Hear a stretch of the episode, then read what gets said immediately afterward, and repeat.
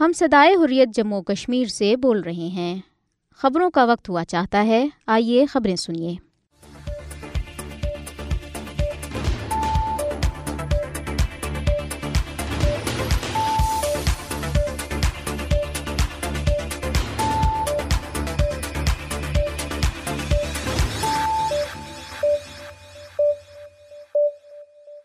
بسم اللہ الرحمن الرحیم السلام علیکم یہ ریڈیو صدای خوریہ جموں اور کشمیر ہے محمد طارق سے خبریں سنیے راجوری ولیج ڈیفینس گارڈز کے اہلکار نے گولی مار کر بیوی کو ہلا کر دیا مقبوضہ جموں اور کشمیر قابض بھارتی انتظامیہ کی عوام دشمن پالیسیوں کے خلاف احتجاجی مظاہرے مقبوضہ جموں اور کشمیر میں انسانی حقوق کی سنگین خلاف ورزیاں جاری ہیں پاکستانی وزارت خارجہ اقوام متحدہ کی انسانی حقوق کونسل سے مقبوضہ جموں اور کشمیر میں بھارتی نو آبادیاتی ہتھ کنڈوں کا نوٹس لینے کا مطالبہ برہانوانی شہید ڈسٹرک پریس کلب مظفر آباد کے نو منتخب عہدیداران کی تقریبی حلف برداری مقبوضہ جموں اور کشمیر میں انسانی حقوق کی سنگین خلاف ورزیاں جاری ہیں آصف جرال جموں اور کشمیر میں بھارتی فوجوں کے سینئر اہلکاروں کی ہلاکت کے وقت B J P head quarter میں بادشاہ مودی کے لیے جشن کی محفل سجی تھی پون کھیڑا مذہبی منافرت مکمل طور ناقابل قبول ہیں انتینیو گتریس کا بھارت میں اقلیتوں کے خلاف حالیہ حملوں پر عمل بھارتی ریاست گجرات پولیس کی حراضگی کے خلاف کانگریس کے ارکانی اسمبلی کا احتجاجی مظاہرہ ممبئی ایئرپورٹ پر حادثہ پرویٹ تیارہ رن وے سے دو ٹکڑوں میں تقسیم اب خبریں تفصیل کے ساتھ جموں اور کشمیر کے ضلع راجوری میں بھارتی فوجوں کے حمایت یافتہ ولیج ڈیفینس گارڈز کے ایک اہلکار نے اپنی بیوی کو گولی مار کر ہلاک کر دیا ہے تفصیلات کے مطابق ولیج ڈیفینس گارڈ کے رکن یشپال نے گزشتہ روز ضلع کے پترارا علاقے میں اپنی سروس ریفل سے گولی مار کر اپنی بیوی نیلم دیوی کو ہلاک کر دیا پولیس اہلکار نے میڈیا کو بتایا کہ پنچایت ہلکا پترا کے سرپنچ یشپال نے اپنی بیوی پر گولی چلائی جس کے نتیجے میں وہ شدید زخمی ہو گئی بعد ازاں خاتون کو سب ڈسٹرکٹ ہسپتال سندر بنی منتقل کیا گیا جہاں سے اسے میڈیکل کالج جموں لے جایا گیا جہاں وہ زخموں کی تاب نہ لاتے ہوئے چل بسی ولیج ڈیفنس گارڈز ایک دہشت گرد گروہ ہے جو لوٹ مار قتل اور آئبرو ریزے میں ملاوس ہیں اس دہشت گرد گروہ کو انیس سو نوے میں بھارتی فوجوں نے تحریک آزادی کشمیر کے خلاف قائم کیا تھا اور یہ زیادہ تر صبح جموں میں مسلمانوں کو ڈرانے اور خوف زدہ کرنے کے لیے بے لگام چھوڑا گیا ہے مقبوضہ جموں اور کشمیر میں لوگوں نے قابض بھارتی انتظامیہ کی عوام دشمن پالیسیوں کے خلاف شدید مظاہرے کیے خدمت سینٹر کے سینگڈو ملازمین نے سری نگر کی پریس کالونی میں احتجاجی مظاہرہ کیا مظاہرین نے ذرائع ابراغ کے نمائندوں کو بتایا کہ وہ ایک دہائی سے زائد عرصے سے عارضی ملازمین کی حیثیت سے کام کر رہے ہیں لیکن انہیں مستقل نہیں کیا جا رہا انہوں نے کہا کہ ہم سے آج تک مستقل کرنے کے صرف وعدے کیے گئے جن پر کبھی عمل درآمد نہیں ہوا ملازمین نے کہا کہ حکام ان کے مسئلے پر آنکھیں بند کیے ہوئے ہیں اور وہ کوئی توجہ نہیں دے رہے پیپلز ڈیموکریٹک پارٹی نے جموں کے گنڈی نگر علاقے میں جل جیون مشن میں تیرہ ہزار کروڑ روپے گپلے کے خلاف احتجاجی مظاہرہ کیا پارٹی کارکنوں نے بکرم چوک طوی پل کی طرف احتجاجی مارچ کیا وہ نام نہاد لیفٹنٹ گورنر منوہر سنہا کی زیر قیادت قابض انتظامیہ اور بی جے پی کے خلاف نعرے لگا رہے تھے اور اس خرد برد کی اعلیٰ تحقیقات کا مطالبہ کیا پی ڈی پی یوتھ رہنما نے اس موقع پر ذرائع ابلاغ کے نمائندوں سے بات چیت کرتے ہوئے کہا کہ دلت برادری سے تعلق رکھنے والے ایک senior I A S officer کو جنہوں نے اس سیکنڈل کو بے نقاب کیا محکمے سے ٹرانسفر کیا گیا انہوں نے کہا کہ قابض انتظامیہ مقبوضہ جموں اور کشمیر میں کرپشن کے خاتمے اور نظام میں شفافیت لانے کا دعویٰ کر رہی ہے لیکن اتنا بڑا گبلہ اس دعوے کی نفی کر رہا ہے پاکستان نے کہا ہے کہ مقبوضہ جموں اور کشمیر میں انسانی حقوق کی سنگین خلاف ورزیاں جاری ہیں پاکستانی دفتری خارجہ کی ترجمان ممتاز زہرہ بلوچ نے اپنی ہفتوار پریس بریفنگ میں کہا کہ مقبوضہ جموں اور کشمیر میں خواتین کو خاندانوں اور برادریوں کو غیر قانونی اور زبردستی بھارتی قبضے کے خلاف کھڑے ہونے پر سزا دینے کے لیے اکثر ظلم و تشدد اور جہریت کا نشانہ بنایا جاتا ہے انہوں نے کہا کہ قابض بھارتی فائج تلاشی اور محاصرے کی نام نہاد کارروائیوں کے ادوران نوجوان خواتین کو اغوا اور ہراساں کر کے کشمیری عوام کو اجتماعی سزا دینے کے لیے ایک ہتھیار کے طور پر استعمال کر رہی ہیں ترجمان نے کہا کہ کشمیری خواتین کی آبرو ریزی اور ان کے خلاف ظلم و تشدد کی کارروائیاں جاری ہیں ان میں ملاوس بھارتی فوجوں کو مقبوضہ جموں اور کشمیر میں نافذ armed forces special powers act جیسے کالی قوانین کے تحت ہر قسم کی انضباطی کارروائی سے مکمل استثنا حاصل ہیں انہوں نے کہا کہ مقبوضہ جموں اور کشمیر میں مجرموں کے خلاف کسی بھی قسم کی کارروائی نہ ہونے کی وجہ سے ریزی کی شکار ہونے والی خواتین کو انصاف تک رسائی ناممکن بنا دی گئی ہے ترجمان نے کہا کہ مقبوضہ جموں اور کشمیر میں انسانی حقوق کی خلاف ورزیوں کا سلسلہ ختم ہونا چاہیے تاکہ مقبوضہ خطے کی خواتین امن اور وقار کے ساتھ رہ سکیں ممتاز زہرا بلوچ نے ایک سوال کے جواب میں کہا کہ جموں اور کشمیر بین الاقوامی طور پر تسلیم شدہ متنازع علاقہ ہے جس کا حتمی فیصلہ اقوام متحدہ کی سلامتی کونسل کی قراردادوں اور کشمیری عوام کی امنگوں کے مطابق کیا جائے گا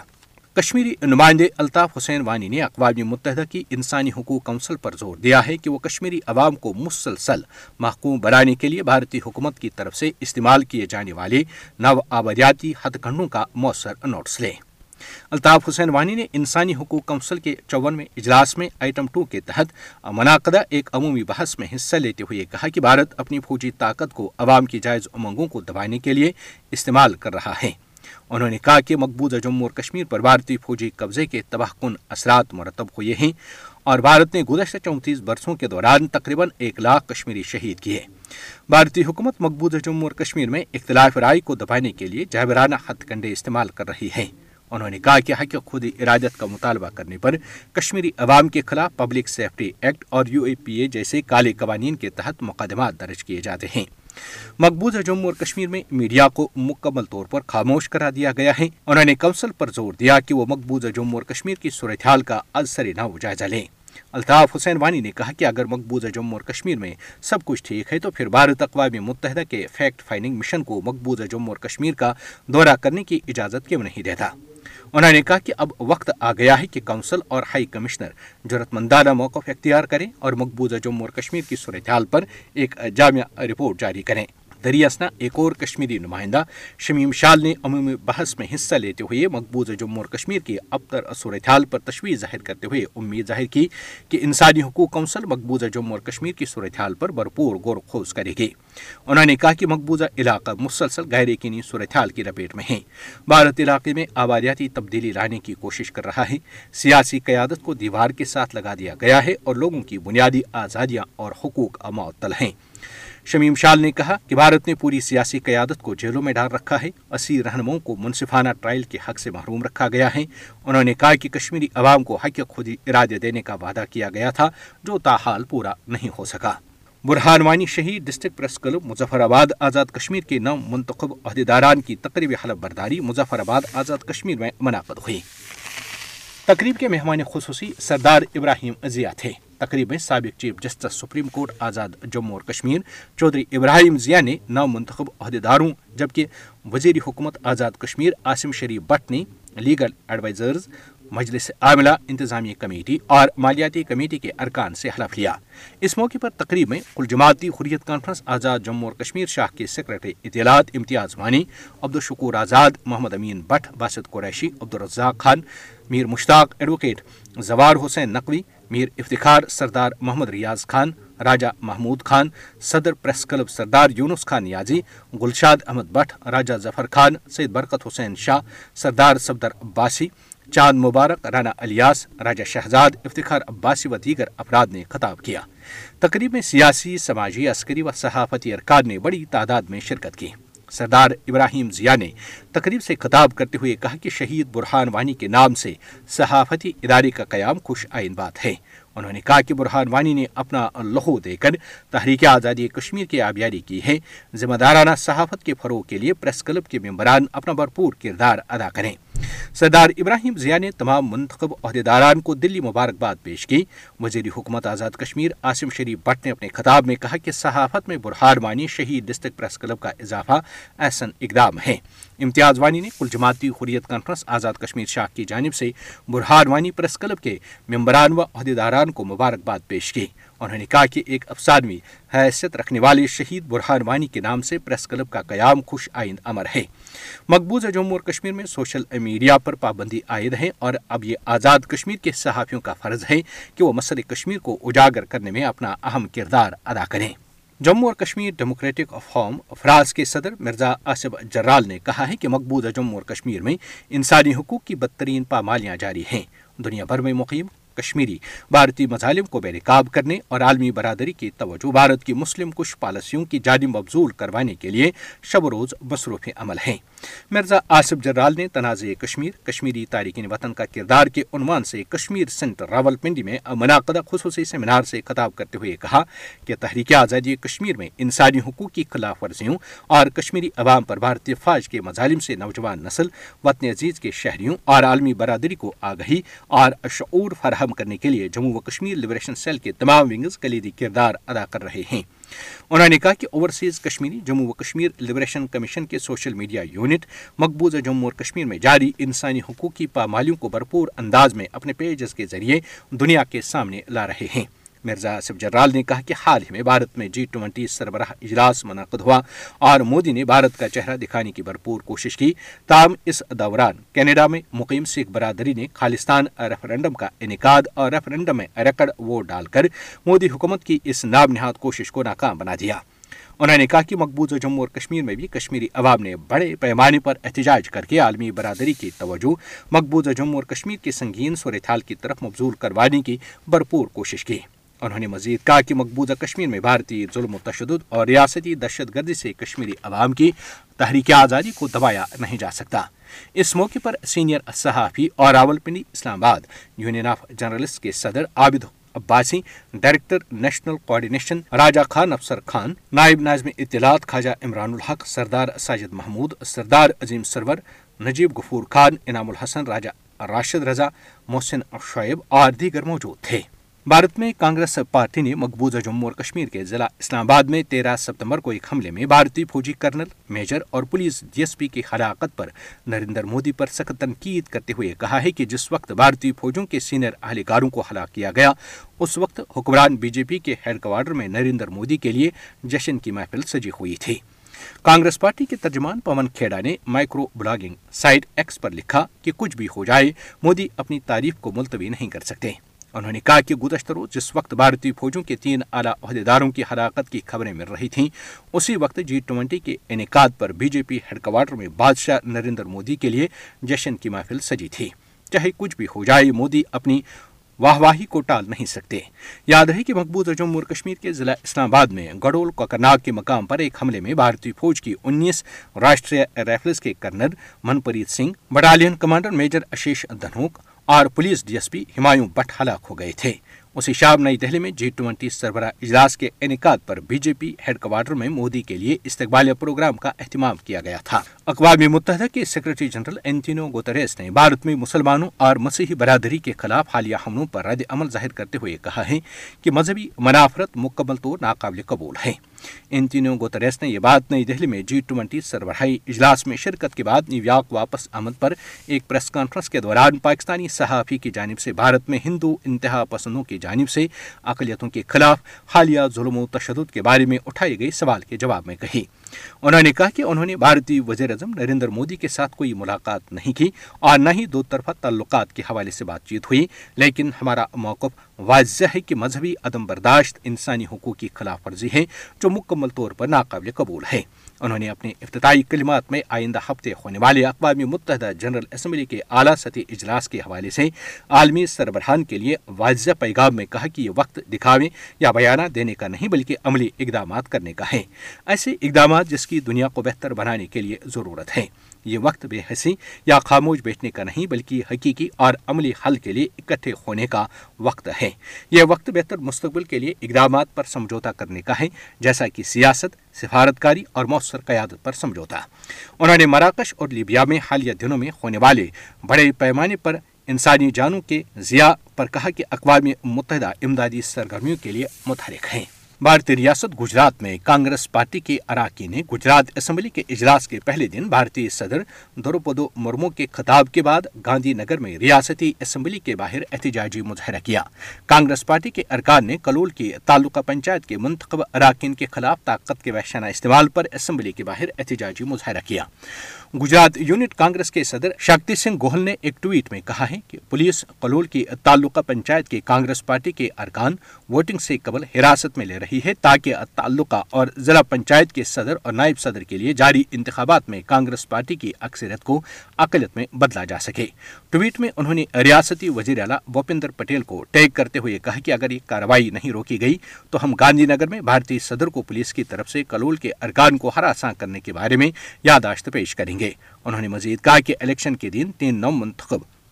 ارکان کو پولیس نے اگوا کر لیا ہے کانگریس پارٹی کے احتجاج پر ریاستی وزیر رکشیش پٹیل نے کہا کہ کانگریس پارٹی بار بار ریاست کو شرمندہ کرتی ہے لیکن کانگریس کے تین ایم ایل ایز کی طرف سے بھارتی صدر کا استقبال نہ کرنا بدقسمتی ہے بھارت کے ممبئی ایئرپورٹ پر گزشتہ روز ایک پرائیویٹ چارٹر طیارہ رنمیر سے پھسل کر دو ٹکڑوں میں تقسیم ہو گیا حادثے میں کم از کم تین افراد زخمی ہوئے ہیں لینڈنگ کرتے وقت چارٹر رن وے ٹکڑوں میں تقسیم ہو گیا ہے میں چھ مسافر اور عملے کے دو ارکان سوار تھے خبر agency press trust of India کے مطابق حادثے میں تین افراد زخمی ہوئے ہیں جنہیں فوری طور پر ہسپتال منتقل کیا گیا ہے ڈی جی سی اے نے میڈیا کو بتایا ہے کہ وشاکھاپٹنم پٹنم سے ممبئی آنے والے پرائیویٹ تیاری V S Lear jet Mumbai airport کے رن وے پر بارش کی وجہ سے اترتے وقت پھسل گیا سوشل میڈیا پر وائرل حادثے کے بعد کی ویڈیوز میں ممبئی ایئرپورٹ پر بارش کے دوران رن وے کے پاس تیاری کے ملبے کو دکھایا گیا ہے حادثے کی وجہ سے تیاری میں آگ بھی لگ گئی تھی ہوائی اڈے پر تمام فضائی آپریشن کو بند کر دیا گیا ہے ریڈیو سدائی حریت جموں اور کشمیر سے خبریں ختم ہوئیں اللہ حافظ یہ سدائی حریت جموں کشمیر ہے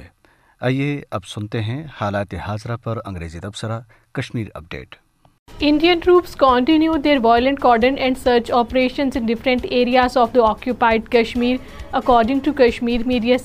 Indian army and paramilitary personnel on the third at Gadool in Kokernag area of south Kashmir Islamabad districts and drones in the area Earlier, 2 Indian Army officers and a police officer were killed and 2 Indian troops were injured in an attack in the same area. Indian troops and paramilitary personnel also continue their cordon and search operation in Rajouri and Poonch districts. All parties who read conference while expressing serious concern over the plight of illegally detained Hurriyat leaders, activists and youth has urged the United Nations Secretary General Antonio Guterres to play a role in the release and also help to resolve the long-pending Kashmir dispute in accordance with the world body's resolutions, according to Kashmir Media Service. The APHC spokesman, in a statement issued in Srinagar, urged immediate release of Hurriyat leaders including APHC chairman Musarrat Alam Bhatt, Shabir Ahmad Shah, Mohammad Yasin Malik, Asiya Andrabi, Dr. Abdul Hamid Fayyaz and other leaders in different jails of India and occupied Kashmir. National Conference President Farooq Abdullah has said that the violence in occupied Kashmir will not end until India and Pakistan hold a dialogue to find a long-lasting solution to all the conflicts. Talking to media after a party meeting, he said encounters will keep on happening in the occupied Kashmir. Court in occupied Kashmir has upheld the life imprisonment of a Kashmiri youth a division bench of Jammu and Kashmir and Ladakh High Court Srinagar dismissed the applications filed by Abdul Hamid Teli and upheld the conviction and sentence rendered by the trial court. Teli has been convicted in murder of Nazir Ahmad Waghe. Protest demonstrations were held in Srinagar and Jammu against the anti-people policies of New Delhi installed administration in occupied Kashmir. According to Kashmir Media Service, scores of the Khidmat Center employees staged a protest at the press colony in Srinagar demanding proper job policy for them. Students of Keshav Smriti Higher Secondary School from the South Goa took out a protest rally demanding revocation of Principal suspension, who has been suspended over the hijab row. Principal Shankar Gaonkar was suspended by the management after Hindutva organization claimed that he allowed the students to visit mosque where they were allegedly forced to wear hijab. An Indian police sub-inspector was killed in the violence hit Indian state of Manipur According to Kashmir Media Service, the police sub-inspector was killed by a sniper in the state. Later, the Indian police shot and injured two civilians in the same area. Kashmiri representative Altaf Hussain Wani has urged the UN Human Rights Council to take effective cognizance of the ongoing colonial tactics India's repressive regime led by Modi has been employing to subjugate the Kashmiri people living in the occupied Kashmir.